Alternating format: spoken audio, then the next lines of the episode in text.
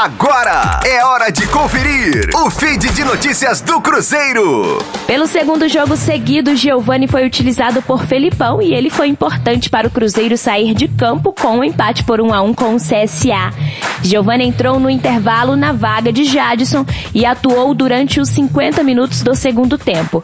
No fim, foi possível notar o cansaço do meia que não disputa um jogo inteiro desde novembro do ano passado.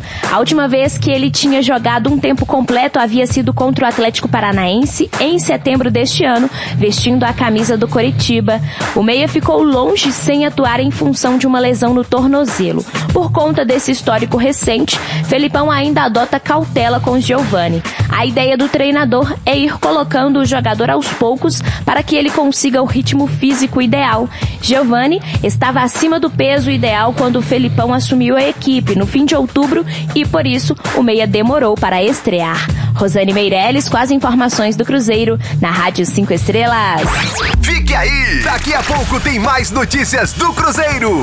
Aqui, Rádio 5 Estrelas.